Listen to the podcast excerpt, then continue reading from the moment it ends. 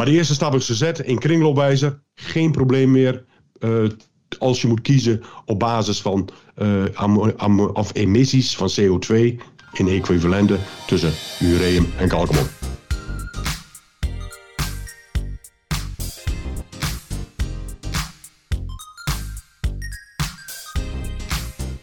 Welkom bij de Jara Podcast. En ik hoorde zo net dat de ogen uit de oogkassen van eh, Theo rolden toen hij eh, vorige week naar het, naar het grasland keek. Want wat zag je daar, Theo? Er werd nog geoogst, ja, of niet? Uit de, uit de was een beetje veel gezegd. Goedemorgen, Martin. Maar ik, ik, ja, nee, ik, uh, ik, ik, wist dat het kon. Uh, ik, ik praat al jaren over dat wij een verschuiving hebben van het, uh, van het jaar. En dat we steeds later in het jaar gras gaan maaien. Maar dat we dat nu inmiddels ook half januari gaan doen. Dat was voor mij toch mm, niet standaard. En ik heb toch wel stiekem aan veel uh, mensen gezien die gemaaid hebben. Ik zag het op social media, ik heb het live gezien. Ja, op zich uh, heel goed. Uh, want als je door het vel loopt en je hebt je gras, wat nog net nou ja, bijna tot, tot, voorbij, tot aan je knieën komt. En om daar nog straks in het voorjaar weer mee aan de start te gaan, dan is het toch lekker als hij eraf is.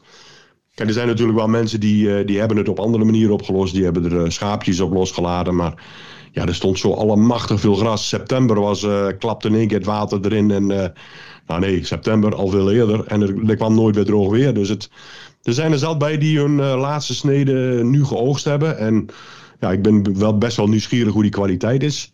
Kijk, en de, het mooiste is natuurlijk het moment dat je oogst, is dat het, gras ontdooid is en dat je dan bij elkaar rijdt. Dus eigenlijk op het moment dat de vorstperiode afgelopen is. En eigenlijk de dag dat het gras ontdooit. En dan maaien en dan inkuilen. Want als je gaat inkuilen, en dat zullen de mensen merken die wel ingekuild hebben met bevroren gras. In augustus uh, zit er nog ijs in je kuil. Als je je kuil losmaakt, dan is het nog steeds een blok. En ja, uh, koeien hebben een gruwelijke hekel aan ijskos. Uh, die, daar kan die penskan er niet tegen. Dus op het moment dat je dat hebt, toch even losleggen. Als je dat die kan ontdooien of opmengen met andere producten die hoger van temperatuur zijn. Dus bijvoorbeeld heb je je zomerkuil die je bij 30 graden ingekuild hebt. Die zit ook nog wel hoog in de temperatuur. Die meng je dan met een beetje van dat bevroren spul. En dan zie je het wel ontdooien. Dus dan is het voor de koeien ook nog goed te doen. Maar het was wel een ideale optie om toch nog even van je gras af te komen. Wat eigenlijk veel te lang was. En ja, toch ook nog een beetje gras binnengekregen. En nu gaan we weer kijken naar het nieuwe jaar. Dus het ja. januari en we kijken weer naar 2024. Ja, want hoe noemen we het nu? De eerste snede van 2024 of de laatste van 2023? Ik maak gewoon de laatste, de laatste snede van 2023. Want ja, de bemesting en alles en alles wat er gebeurd is en de periode dat het gegroeid is, is toch 2023 geweest. En deze die pakken we gewoon daarbij en die, die hoort bij, bij 2023. Kijk, de nieuwe dat wordt weer een, weer een spannende. Uh, de eerste die beginnen alweer uh, erover na te denken. Wat gaan we doen? Gaan we eerst met uh, mineralenmest of, of gaan we eerst met drijfmest? Ja, we hebben nog even tijd. 15 februari uh, is, nog een, uh, is nog een paar dagen. Uh, tot die tijd kan er nog afdrogen, kan er nog nat worden. En ja, advies blijft voor grasland in het voorjaar. Toch proberen met drijfmest te beginnen. En daarna pas met, met minerale meststoffen. Dus ja, ja, we gaan kijken wat gaat brengen. Nou, dan hebben we de eerste drie minuten van deze podcast hebben we weer gehad, Theo. En je hebt nu alweer twee adviezen gegeven richting de melkveehouders. Dus wat dat betreft zijn, het, zijn het best wel leerzame minuten geweest. Um, er zijn best ook wat ontwikkelingen gaande die we even bij, deze, uh, bij de kop moeten pakken. Uh, de kringloopwijzer. Ja, wat, ja dat is op zich wel een, wel een hele mooie. We, hadden, we zijn er al jaren mee bezig, want uh, er zijn mensen die mij altijd zeggen van ja, vanwege de CO2-uitstoot, vanwege de, de punten die ureum kreeg, en wat kalkamon kreeg en wat kastzwavel kreeg. Daar scoren de ureummeststoffen die scoren altijd uh, wat beter vooral op kringloopwijzer. Nou, dat gaat dus vooral om de ammoniak-emissies en de lachgasemissies, maar die worden omgerekend naar CO2. En daardoor uh, kwamen we eigenlijk altijd een beetje uh, dwars uit. Nou, dat was altijd een opmerking van ik ga toch voor ureameststof, want dat net die paar puntjes, dat scoort beter. Dat is nu bijgetrokken. Dat hebben ze vanuit Wageningen, hebben ze die uh, broeikasgasemissies hebben ze aangepast zodat qua CO2, omgerekend in CO2, equivalenten noemen ze dat mooi. dus dat lachgas en die methaanuitstoot die wordt dan teruggerekend naar CO2. Zie je dat het verschil tussen kalkamon en ureameststoffen weggevallen is. Dus dat is een, een reden minder om dat te doen. Kijk, en dan gaan wij natuurlijk, schieten we meteen ook door. Dan zeggen we, ja, als wij uh, ureum produceren, want wij produceren ook ureum, pakken wij CO2 van de omgeving en die hangen wij aan de ureum. Ureum valt op de grond. Op het moment dat het op de grond terechtkomt, vliegt die CO2 er meteen van af. Dus dan heb je meteen CO2-emissie. Dat kunnen we nooit kwijtraken. Dat zal er altijd aan blijven zitten willen we met onze carbon footprint en onze CO2-emissie naar beneden toe, zullen we toch moeten kiezen voor een ammoniumnitraatmeststof, waar sowieso de emissies van lachgas en uh, ammoniak lager zijn. Uh, de CO2-uitstoot uh, kun je ook duidelijk verlagen tijdens het productieproces. Tijdens het productieproces kun je eigenlijk naar bijna nul terug. Op het moment als je met groene stroom het proces gaat doen in plaats van met gas. Maar dan is er wel een ander gevolg. En dat betekent dus dat we geen urea meer kunnen produceren. Omdat tijdens dit proces, waar we dat met stroom gaan doen, geen CO2 meer vrijkomt. En dan kunnen we geen urea meer maken. Dus dat is een gevolg. Maar willen we verder terug, en we zullen verder terug moeten. vanuit de burgers, vanuit de wereld, vanuit overal. Is die druk, die is er. Dus we zijn ermee bezig de druk is er vanuit de, de, de, de grote bedrijven. Die willen ook met een kabelfootprint, uh, lage kabelfootprint produceren. Gaan we daar aan, aan het werken. Dus, maar de eerste stap is gezet in kringloopwijzer. Geen probleem meer. Als je moet kiezen op basis van of emissies van CO2 in equivalenten tussen ureum en kalkamon. Dus dat is wel een fijn bericht. Ja, dat, dat klinkt goed. En um, nou ja, we zitten nu eigenlijk ook uh, nou op het moment dat we ook echt gaan nadenken over het inkopen van en dergelijke. Uh, er komen ook uh, de nodige acties aan. Um, nou, we hebben nu eventjes het grasland gehad, de, de, de, kringloopwijzer daarbij betrokken. Um, maar als we even kijken naar mais, dan willen jullie graag ook weer even de nadruk leggen op die Zul van Boor, hè? Ja, ja Zul van Boor is toch het product. En zeker de mensen die hem afgelopen jaar voor het eerst hebben kunnen proberen ja, die hebben toch wel hele goede resultaten ermee gehaald. En uh, die kwaliteit uh, die vanuit die big bags komt. Kijk, die big bag die gevuld is uh, op de productielocatie, dat is toch super kwaliteit. Voordat die ook maar van de dam afgaat, wordt er nog 20% van de korrels afgezeefd. Dus super kwaliteit in die korrel. En vooral voor de, de, de, het in de rij meezaaien van een maismeststof want daar praten we dan over. De maismeststof die in de rij meegezaaid gaat worden. Ja, die moet gewoon goed van korrel zijn. Die moet gewoon goed doorlopen. Want er is niks zo vervelend als dat je pijpen dicht hebt zitten. En dat je daar problemen mee krijgt. En ja, borium. Borium is gewoon het element uh, voor korrelzetting, voor groei, voor wortelvorming en dergelijke. Uh, heb je daar te weinig van in je veld? Zit je op een te laag niveau? Zie je dat gewoon heel duidelijk terug kom je bij je, je uh, planten en je ziet daar allemaal gaten in vallen. Uh, let eens op je boriumtoestand. Kijk, de afgelopen jaren zijn de mensen, en zeker toen de prijzen zo hoog vlogen, hebben gewoon voor kalkamon gekozen om daar gebruik van te maken, omdat de maismeststoffen over het algemeen toch wel redelijk duur zijn. Nou, dit is een heel mooi alternatief. Niet te duur, past heel goed. Je hebt borium in de rij, je hebt zwavel erbij, je hebt een ammoniumnitraatmeststof. Uh, er zit nog wat calcium bij, dus de verzurende werking is ook niet te hoog.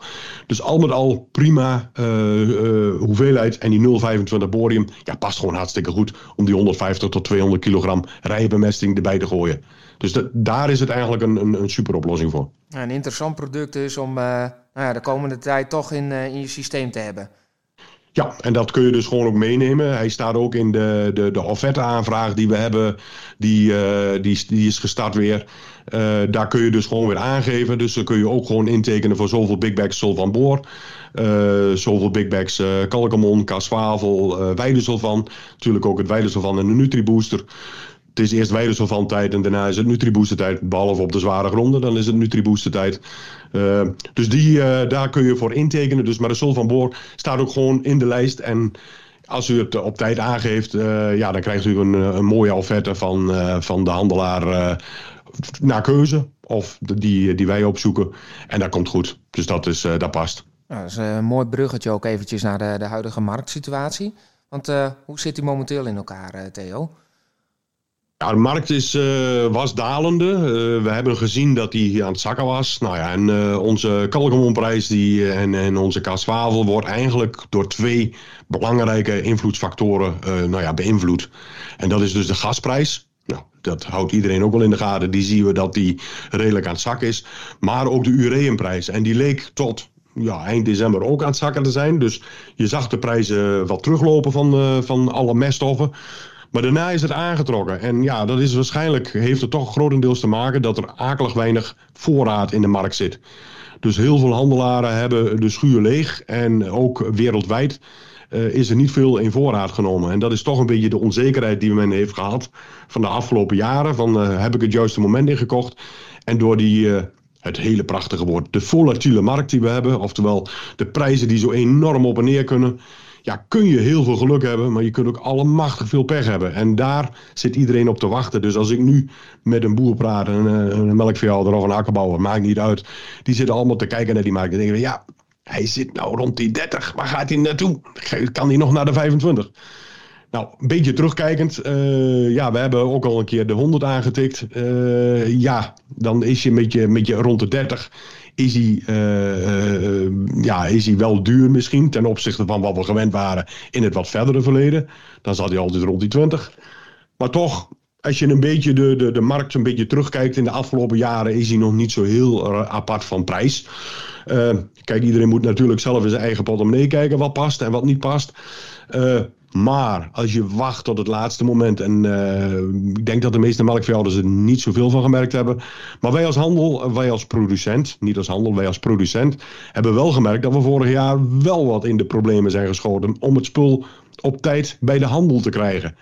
En daar zijn ook wel dingen minder soepel verlopen. En dat kan dus nu ook wel weer ontstaan. En uh, als we dat tijdig weten, kunnen wij zorgen voor een kwaliteitsproduct. En dan hoef je niet te pakken van wat de markt biedt, maar dan kun je ook nog je voorkeur aangeven. En dat is dus het mooie van die offerte-aanvraag.